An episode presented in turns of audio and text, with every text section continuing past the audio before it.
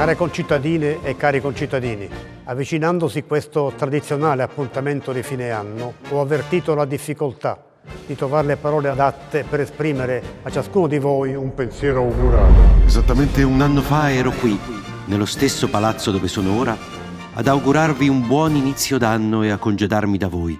Da lì a pochi giorni, infatti, sarebbe scaduto il mio mandato e non sarei più stato il vostro presidente. Avevo prenotato alle Maldive. Sarei partito il 6 per una decina di giorni. L'isola si chiama Tudufushi con un bravissimo cuoco italiano. Avevo lo snorkeling prenotato per il 10 e la cena maldiviana in costume. Ero al settimo cielo perché era il settimo anno e non sarei più dovuto stare qui ad ascoltare discorsi, a tagliare nastri, a fare tutte cose bellissime, ma vi assicuro, dopo sette anni anche un po' noiosette, ecco. Vabbè, fatemelo dire, delle sesquipedali rotture di coglioni. Ma dentro di me già allora, mentre vi annunciavo che non sarei stato disponibile a rimanere per altri sette anni, c'era una vocina che mi diceva Stai a vedere che quelle teste di cazzo non riescono a mettersi d'accordo. E guarda un po', non ce l'hanno fatta. Venivano da me ogni secondo a chiedermi ci mettiamo Draghi? E io sì, certo. Poi tornavano eh, che ne dice di casini? E io, va bene, ditemi solo a chi devo lasciare le chiavi, va bene, tutto. Poi dopo un po' tornavano sti idioti, eh, lo vogliono donna. E io, va bene, anche donna, io ora chiudo il gas e vado. Poi dopo un po', Berlusconi andrebbe bene? E io, ragazzi, va bene anche Vallanzasca. Basta che non torniate più a chiedermi una mazza, sono stato chiaro? Poi, dopo un po', me li vedo arrivare mogi mogi Scusi, Presidente, niente. Potrebbe mica restare lei? Mm, guardate! Cari concittadini, se non ho preso un martello e gliel'ho spaccato in testa è stato per miracolo. Al discorso inaugurale sono andato in Parlamento e gli ho detto di tutto. Che erano una massa di coglioni, che non sapevano fare niente. E questi... questi cosa, cosa, cosa facevano questi? Applaudivano! Sti deficienti! Poi mi sono detto, vabbè dai, almeno c'è Draghi giusto per non fare figure di merda con l'estero. È un inverno orrendo, niente Maldive, ma almeno quest'estate me ne sto a Napoli nella residenza estiva e chi si è visto si è visto. Tre mesi di mare, zizzona di bufala.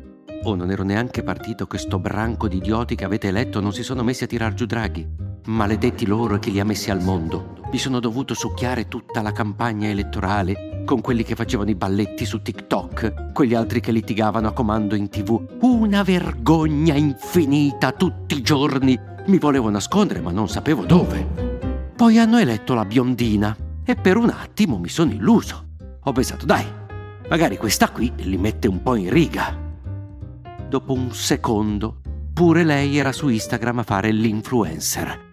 Come seconda carica dello Stato, subito dopo di me, ha messo la russa. La russa! Uno che a scuola avrei preso a coppini fino a farlo diventare furbo.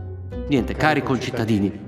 E devo dire pure concittadine, se no mi rompono i coglioni anche quelli di sinistra. Ci aspetta ancora un altro anno insieme.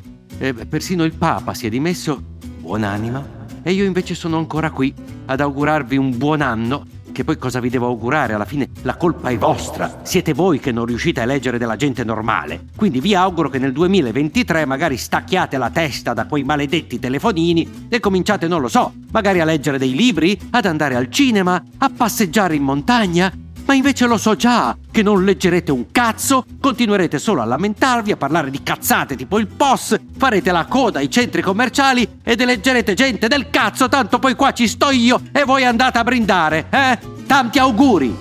Imbecilli! A domani! Se volete commentare, se avete idee o suggerimenti per nuove chat di WhatsApp o testimonianze di nuove chat di WhatsApp, potete scriverci a nonanunamico@gmail.com o nonanunamico@coramedia.com. Anche per gli insulti, prendiamo anche quelli. Non hanno un amico è un podcast di Cora Media scritto da Luca Bizzarri con Ugo Ripamonti. La cura editoriale è di Francesca Milano.